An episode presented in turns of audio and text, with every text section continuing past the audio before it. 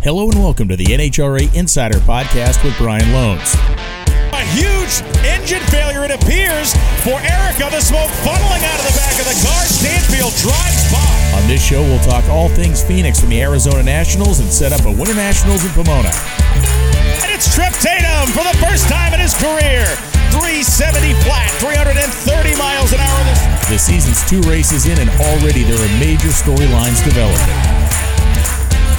Bobby Bode's 074, and he blows the body off the car going through the finish line stripe. Bobby maintains control of the automobile. This is the NHRA Insider. Number 16 is going to take out number one. He left on a, by a day and a half. Both and Hines bikes are out and it is crazy town in pro stock motorcycle. Hey everybody, it's Brian Lohnes back with another episode of the NHRA Insider. It's one of those great quick turnaround weeks as we just finished the NHRA Lucas Oil Arizona Nationals and we'll head immediately to Pomona, California for the Lucas Oil Winter Nationals, which, uh, yeah, I know it's not winter, but hey, it is still one of the great legacy races on the NHRA Tour, the second oldest national event that uh, we have in existence, and it promises to be another great weekend. The weather forecast for Southern California um, looks more kind of Midwestern than it does California this time of the year. High temperatures are not expected to go uh, any higher than, say, 65 degrees on any of the three days that the professional cars will be running. Thursday may be a little on the moist side for our sportsman racers, but uh, all of that is stuff yet to talk about. So this show is going to be uh, a me show because I am one of the uh, few people that actually abandoned the West Coast to come back home, and I will be leaving uh, in about 24 hours to go back out west to prepare for the uh, Nationals in Pomona. Most everybody else stayed out west, uh, including my normal cohorts. When we do a pre-race show, Tony and uh, Kevin's tied up as well doing his work for National Dragster. The drivers are all out west, and so basically what we'll do this week is we'll kind of talk Phoenix. We'll set up Pomona and then next week we'll catch up with uh, drivers that have absolutely kind of um, absolutely kind of set themselves up to be in that conversation about uh, either succeeding in these first two races or maybe scuffling and struggling. And so, you know, when we look at what happened in Phoenix, first off, uh, sellout crowd Saturday, Sunday, banging crowd Friday. Um, you know, the question is still lingering. Um, obviously, it was it was set up to be, purported to be, reported to be the final national event we'll have at Wild Horse Pass Motorsports Park. And it may well be. Um, the one thing that's kind of in the air is the fact that there's been no, you know, closing date of the track given. They have a full schedule of events in 2023 uh, to kind of run their whole season. And so, because of the fact there's been no hard stop date given, there is still that lingering hope out there, and the fact that we you know, had these huge crowds. We had such support. We had fans literally chanting, save the track, save the track. We had the leadership um, of the Gila River tribe out there, including the tribal governor uh, and other kind of dignitaries. And uh, I know what they saw, and I know what I saw. I saw a rabid fan base. I saw great racing action, and I saw tens of thousands of people who would be crestfallen if uh, if this place were to close. Now, that's not to say there's no hope um, for anything else to go on either, as I'm not going to elaborate on a huge number of details here, but safe to say that there is a strong effort uh, among local enthusiasts, business owners, racers, etc. in that area to have another option if need be down the road. So let's hope we don't have to do that. Let's hope Wild Horse Pass Motorsports Park is here to stay for a while or a few more years, whatever it is. Um, the idea that we're never going back there uh, is not necessarily one that's in steel or you know kind of in in in iron. It's not cast in anything right now, and we we all got our fingers crossed that the display that was shown last weekend uh, motivates uh, tribal leadership to maintain the racetrack and certainly maintain our footprint in the Phoenix area. But like I said, that doesn't mean all hope is lost if that's not uh, if that's not in the cards for next year. Stay tuned, and we will keep you as posted as we can here on the Insider Podcast. So, when we talk about the big kind of storylines, in my opinion, coming out of Phoenix, one of the first things we have to talk about is the Mission Too Fast, Too Tasty Challenge. And this is one of those great examples to me of you don't really know until you know. And in my mind, I was excited to kind of experience the Mission Too Fast, Too Tasty Challenge for the first time.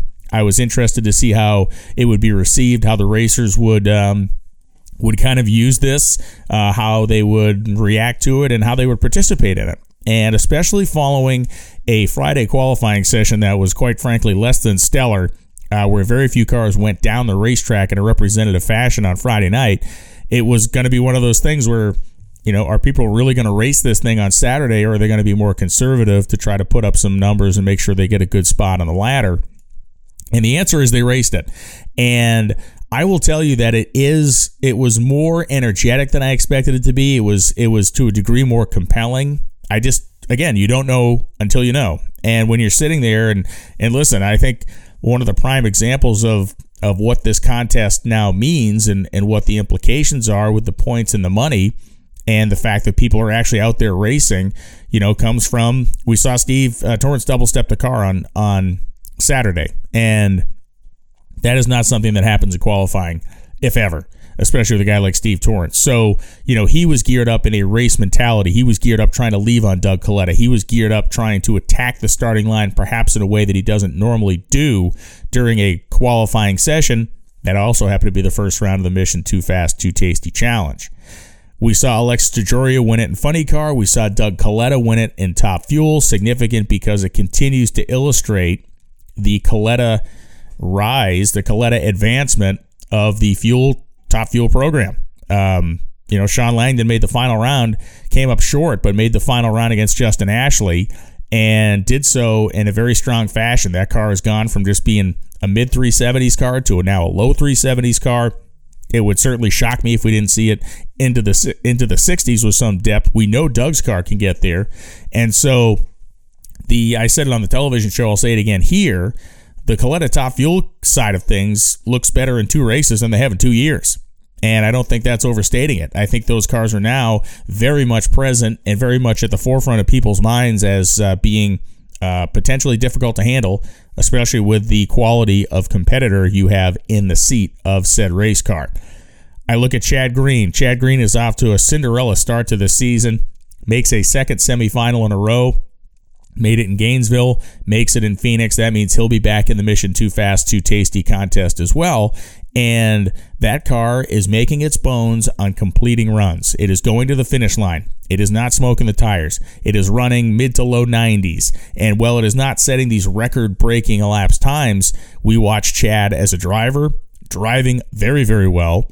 Daniel Wilkerson tuning very, very well. And the car is performing to their standard. So uh, he has been a standout in the Nitro Funny Car ranks, maybe beyond what anybody expected. And again, that's a team we've watched improve, but this is a team that, at least over the first couple of races, has not simply shown itself to be an improved team, it has shown itself to be a contending team. Which is really great for Chad and his entire team. We did an interview with Chad uh, as he talked about kind of the environment that's going on there, the chemistry amongst everybody working on the car, and the kind of upbeat, confident mood that they are all experiencing. So, big props to Chad Green and the entire team. We know we saw some carnage, of course, uh, as we tend to do at some of these races. Uh, well, pretty much every race we see carnage to some degree.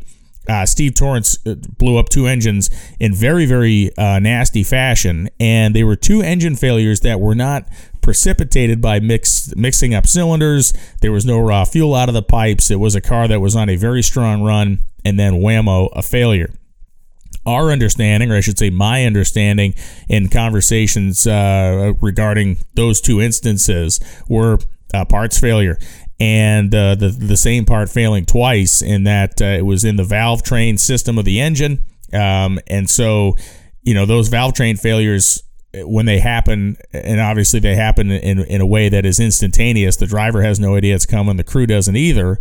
You have to start wondering about the batch of parts you have, and and I think that is that has got to keep some guys up at night, only because these are not things you can visually inspect and look at and say, okay, well this is going to probably fail. We should swap it out.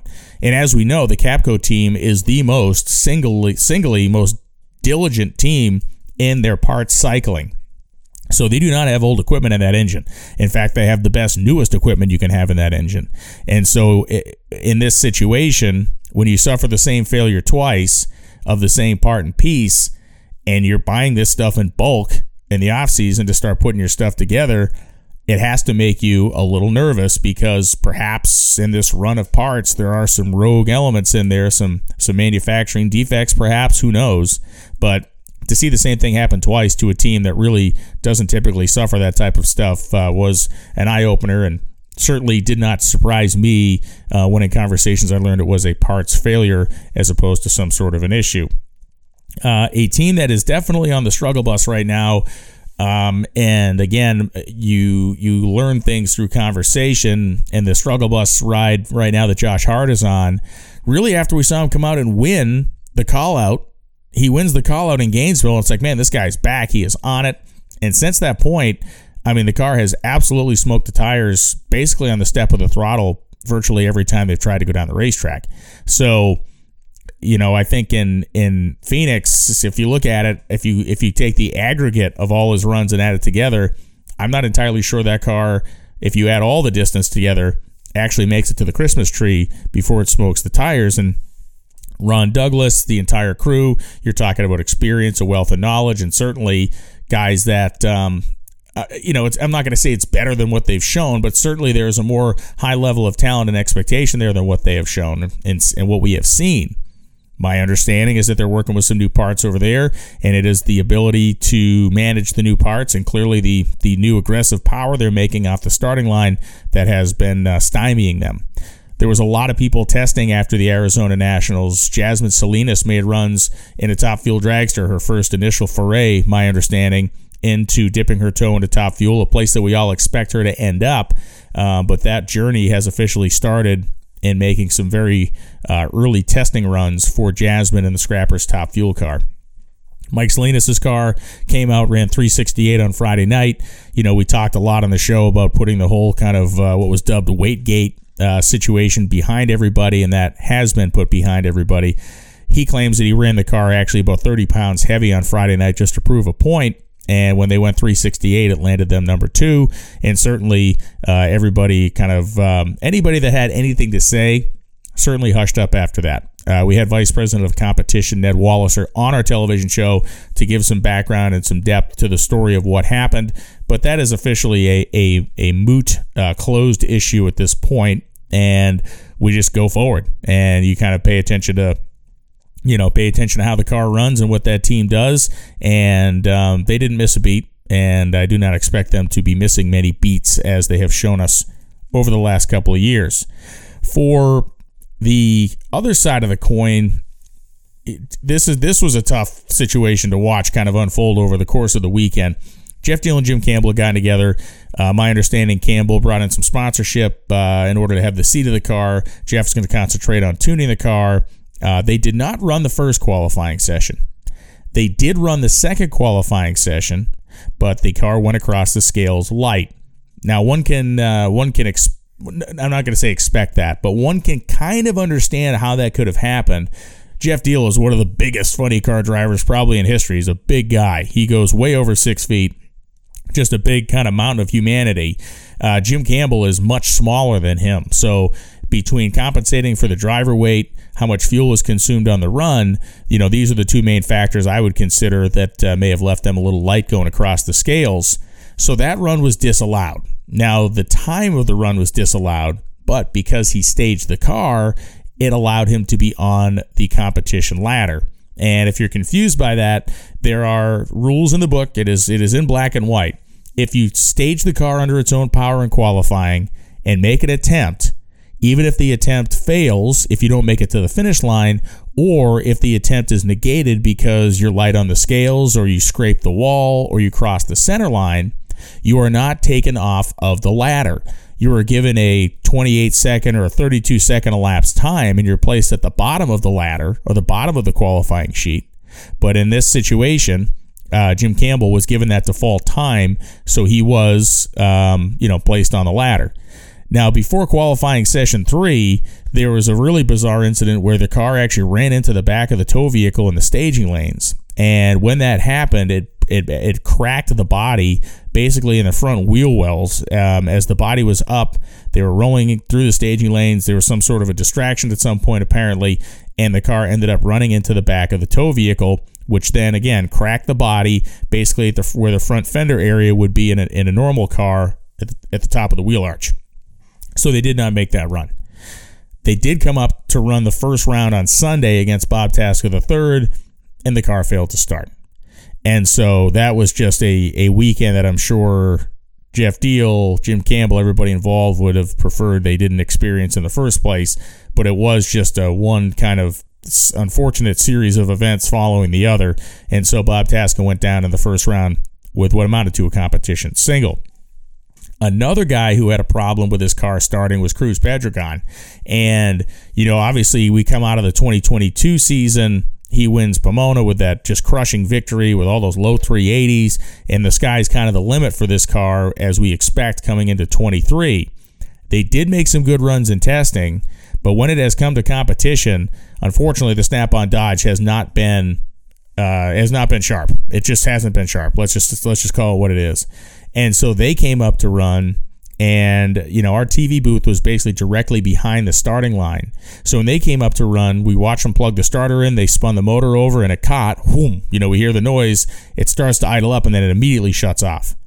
And the thrash ensues team's doing everything they can. Meanwhile, Matt Hagan has done his burnout, and uh, you know he's backed up some, and he's he's basically getting ready to start moving forward. And once you reach that point, the starter gives the cut sign, and, and your opportunity to to try to fire the car is over. And what we later learned was that it was an air bottle issue. Um, the safety system on these cars now, if you have no air pressure in the air bottle, uh, w- the thing will not run. And so when that air bottle was empty, the last gasp of air in the bottle allowed the car to start. And then when the pressure of the bottle ran out, that is when the car shut off. It would have never started. If we had given those guys two hours without a fresh air bottle, it would have never started. So that was a, uh, unfortunately for that team, a kind of a self inflicted wound. Can they rebound? Will they rebound? Of course they will. Um, one suspects that you know situations like this when they happen this early in the season you can go around and, and look at either new crew members you can go around and look at maybe this change in process and procedure but ultimately you're going to have leadership like John Collins, who's going to get the guys in the huddle, and we're going to, you know, make sure that never happens again. Basically, I'm sure that's what the conversation was to have it happen in race two of the season, probably better than to have it happen in race 19. I would suspect this car in the next three to four races will reemerge itself as one that should be considered a threat to win. And by the time we get to the countdown, should be considered a threat to run for a championship. So early season fobbles, early season bobbles, these are things that we can kind of expect. And it's just unfortunate when they rear their head during the first round of eliminations on Sunday morning as opposed to say, oh, I don't know, qualifying session two or whatnot. Um, when we go to the pro stock category, Camrie Caruso picking up her first victory was enormous.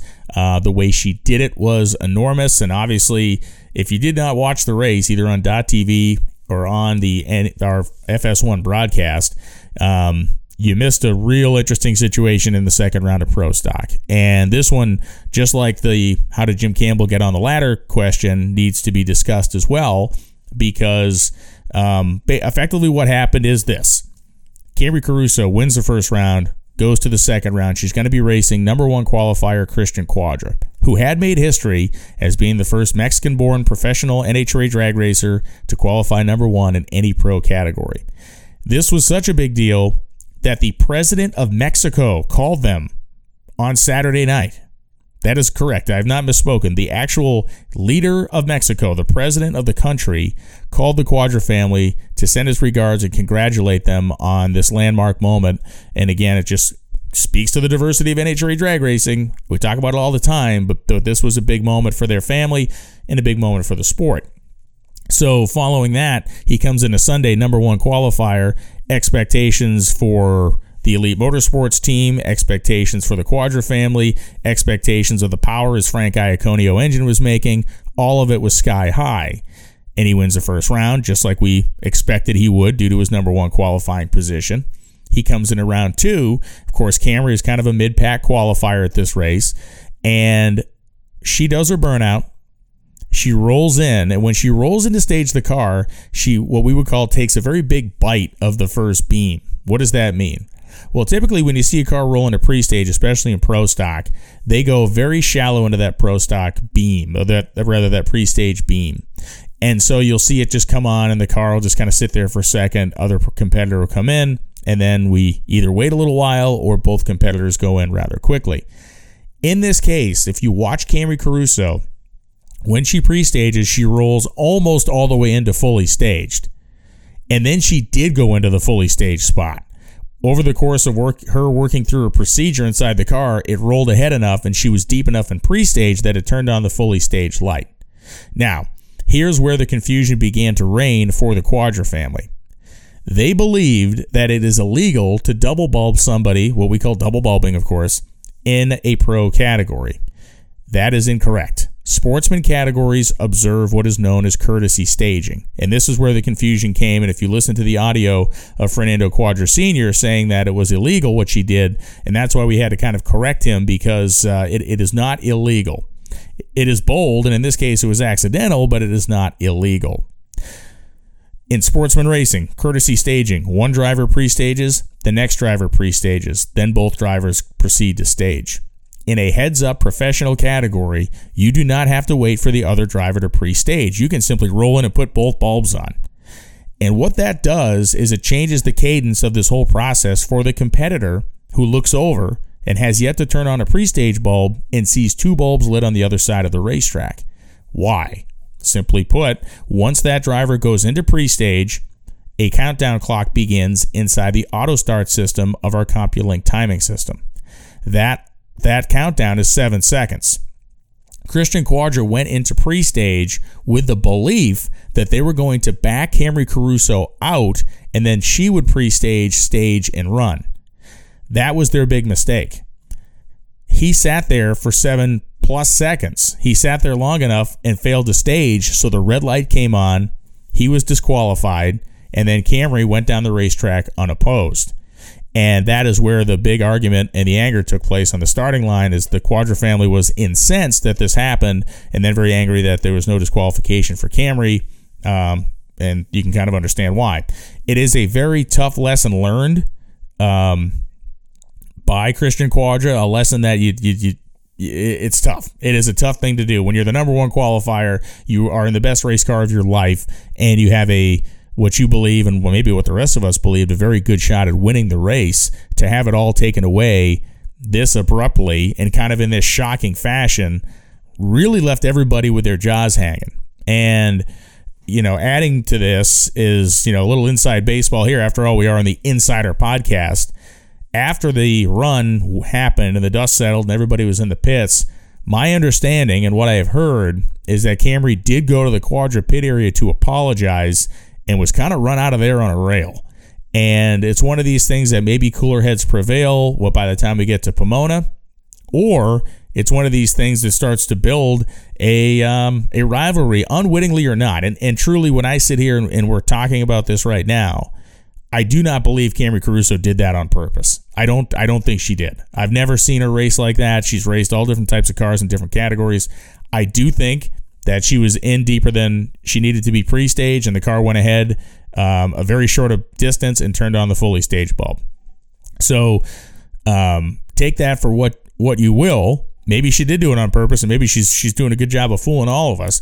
But you know, I'm very interested to see when we get to Pomona if the cooler heads have prevailed, if if people are back on speaking terms, or if this is the start of something really interesting between the KB Titan organization and Elite. Not to say there was a ton of love there in the first place, but I can tell you that there is there was a lot of long faces there when the final round came down to Bo Butner and Camrie, and Camrie got the better of him at the finish line. Uh, it was not a typical um, starting line environment uh, after a final round victory for somebody, at least on one side of that racetrack. So, listen, there's nothing more I like in this sport than a little uh, than a little animosity, a little fire, a little heat. And I believe that we're going to have a little more of that fire and that heat, especially um, the fact that we get to race just a week later, less than a week later in Pomona. So, you know, Camrie becomes the second woman in history to ever win an NHRA Pro Stock Wally. She is the eighth woman in NHRA history to compete in Pro Stock, and she is the 19th different professional female winner we've had in terms of the number of uh, you know each individual person. We've had 19 different women win on a professional level over the years. So uh, that whole thing will be very very interesting to watch the dynamic of that kind of play out. I think when we talk about uh, Robert Hight and his victory, this was the type of victory that shows what a championship caliber team is. When qualifying is such a frustration, when qualifying delivers you none of the results you want, when you have a mid four second car coming into the first round and you have to race John Force, these are not the things you want at all, ever. And so, especially at a racetrack that you were so dominant at a year ago, as Robert and Jimmy Prock were, now with Thomas Prock on that team as well, um, I don't know if any of us expected Robert to be that deep in the field. One of the things I will say is Tony Pedregon was steadfast, steadfast in telling me and telling you, the viewer, over and over again, that these guys, it doesn't matter where they qualify so long as they're in the show. And darn if he wasn't right, because race day came around uh, whether it was conditions on the racetrack, whether it was simply their approach. Uh, Robert turned into Robert, and Jimmy and Thomas turned into Jimmy and Thomas, and lo and behold, he's in the final round next to Capps, and he puts the hurting on Capps and wins in Phoenix for the second year in a row.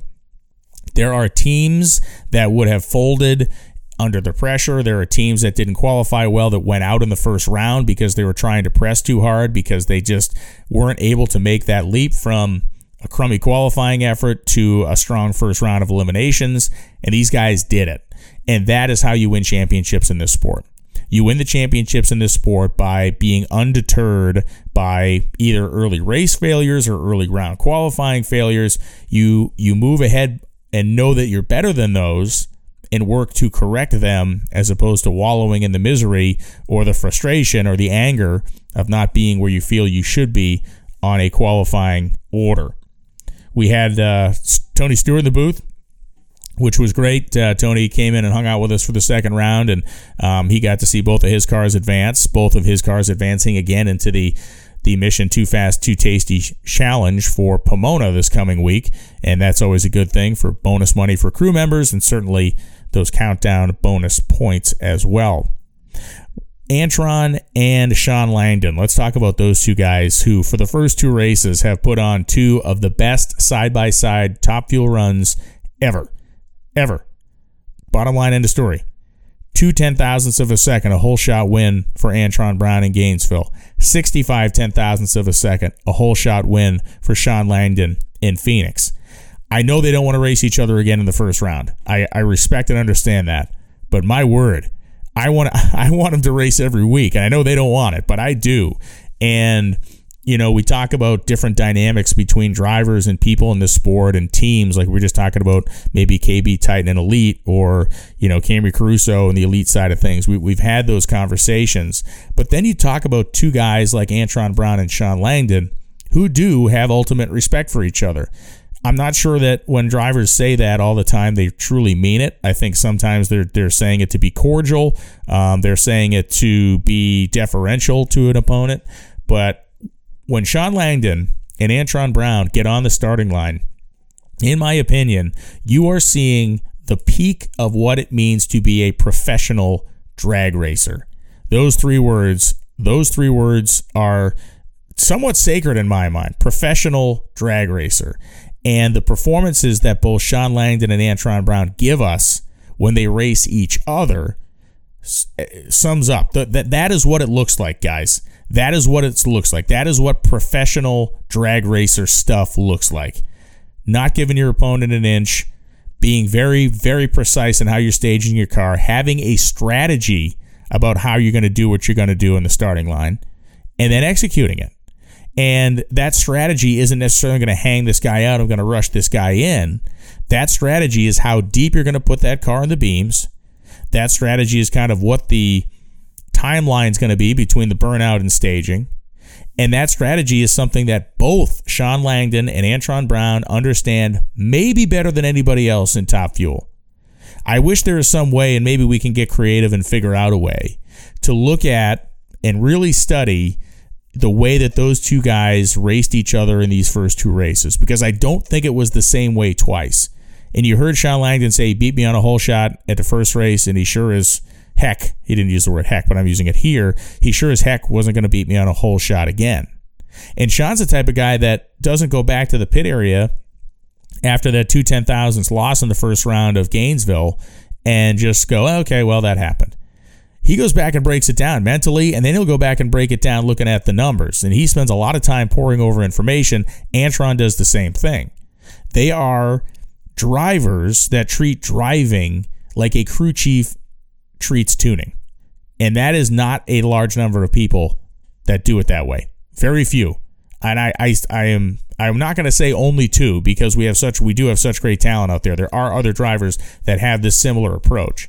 But my argument is that Antron Brown and Shawn Langdon's approach, even among their peers that are very good, is different. And the result of that is what we get to see when they race each other. It was fantastic.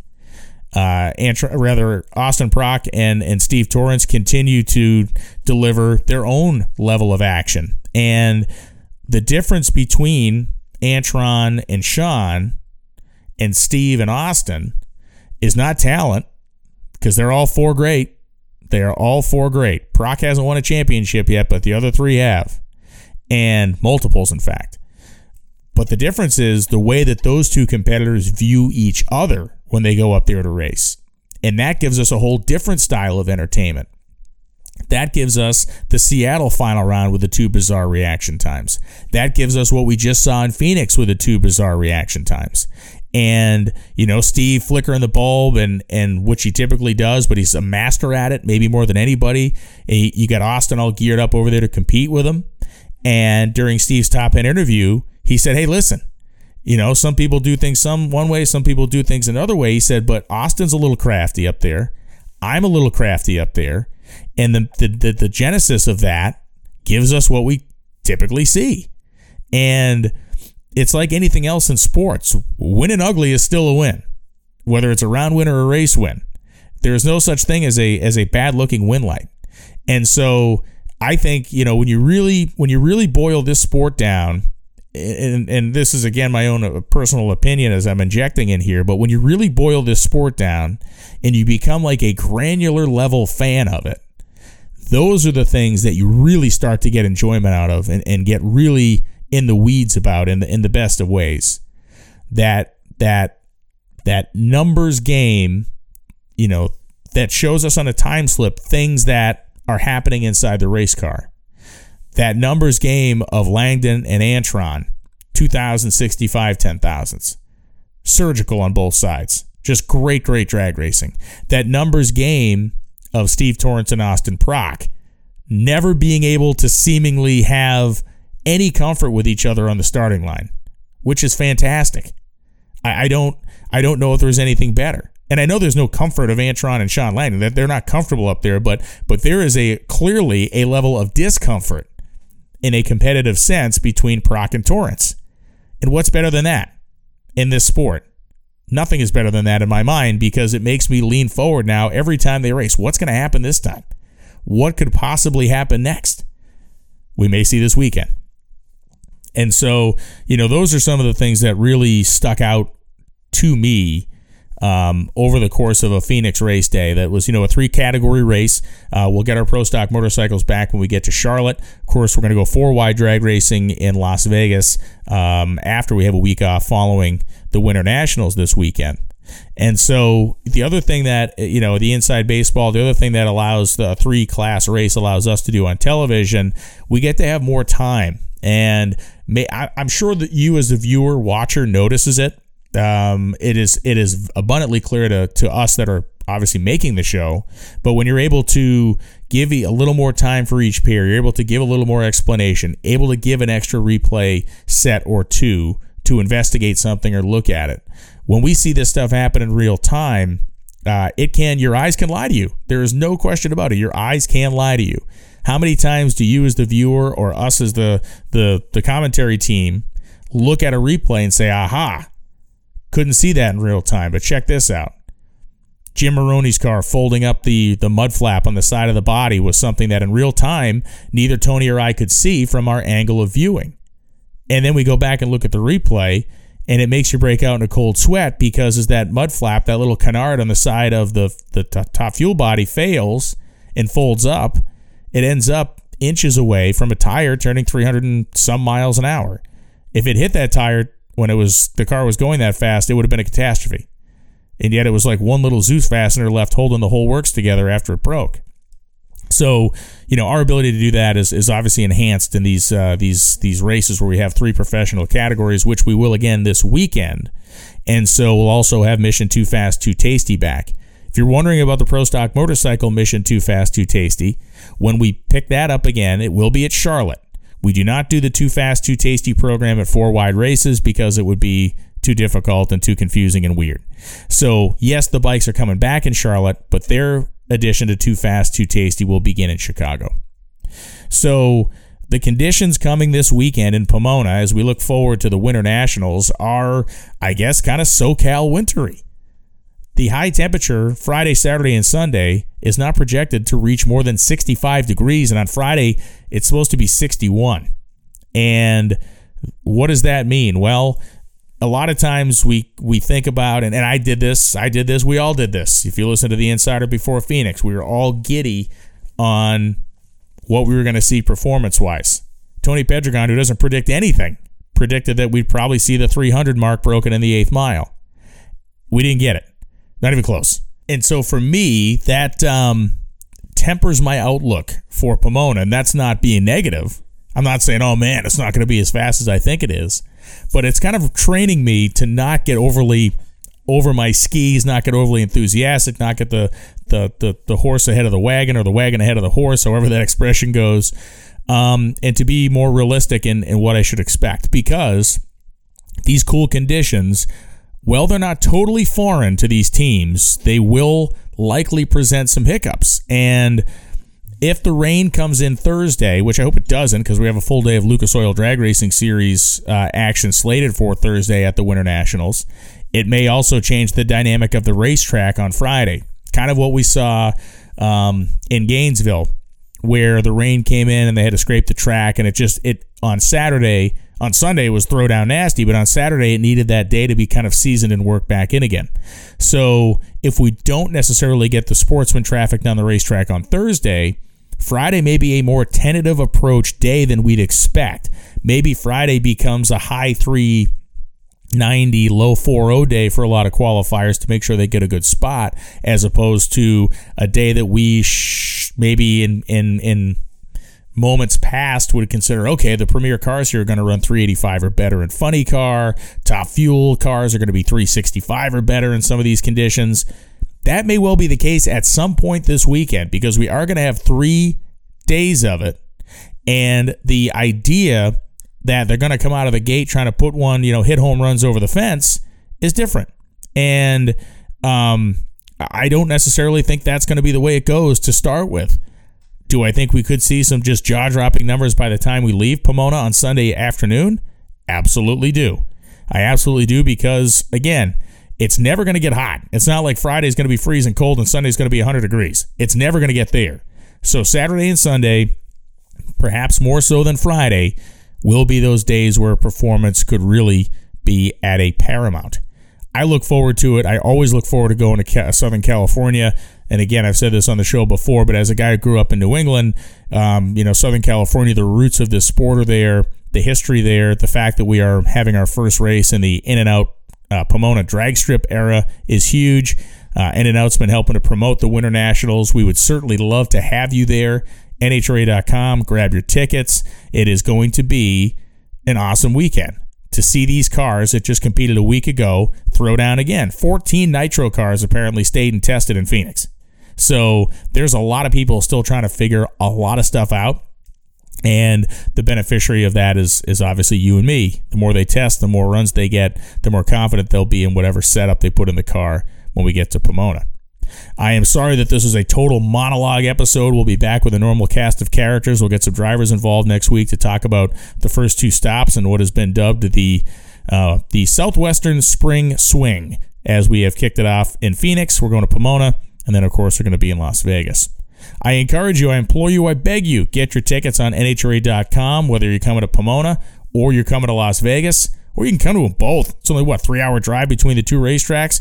Going to be a fantastic weekend of drag racing. Starting on Thursday, Lucas Oil Drag Racing Series action. The NHRA Wally Parks Motorsports Museum is hosting a Night of Champions as well. I believe Jack Beckman will be hosting that uh, soiree, if you will, at the museum. You can check NHRA.com for all the details. And that's about it for this week. I think Phoenix. Um, Phoenix showed us some great stuff. It shows us a Kalitta Motorsports team that is rapidly on the rise. It shows us an Alexis DeJoria driven car that is being tuned like a fiddle by Del and Nicky Boninfante. It shows us Camrie Caruso as a legitimate player in pro stock, and her inclusion in the KB Titan team has brought her to a next level of competition. It shows us that Erica Enders can start a season it with frustration, and is she going to break out of it? Frankly, the numbers say this is the worst start to a season she's had since 2016, the year that she changed brands and really didn't have much success at all. She's not the top 10 of points after two races, which seems insane, but knowing her car didn't start in Gainesville and she didn't get out of the first round at Phoenix, that starts to make a little more sense. We know that in Top Fuel Eliminator, we're going to see cars like Antron Brown, who's yet to break through this season. Clay Millican and Josh Hart have been very short on luck this year, and we have plenty of other contenders who are going to try to wick it up and do a better job. You have J.R. Todd, who's had a very solid car to start things off. And of course, we have Mission Too Fast, Too Tasty on Saturday, which will include Pro Stock, Nitro Funny Car, and Top Fuel. Those semifinalists battling it out not only for money, but also for points in qualifying session two and three. Heads up drag racing on Saturday at the Winternationals. What is better than that? Thanks for listening to this episode of the NHRA Insider. Like I said, we'll be back next week post Pomona to get you caught up on all the good news, the bad news, the tough news, the inside gossip, and the inside stories here on the NHRA Insider.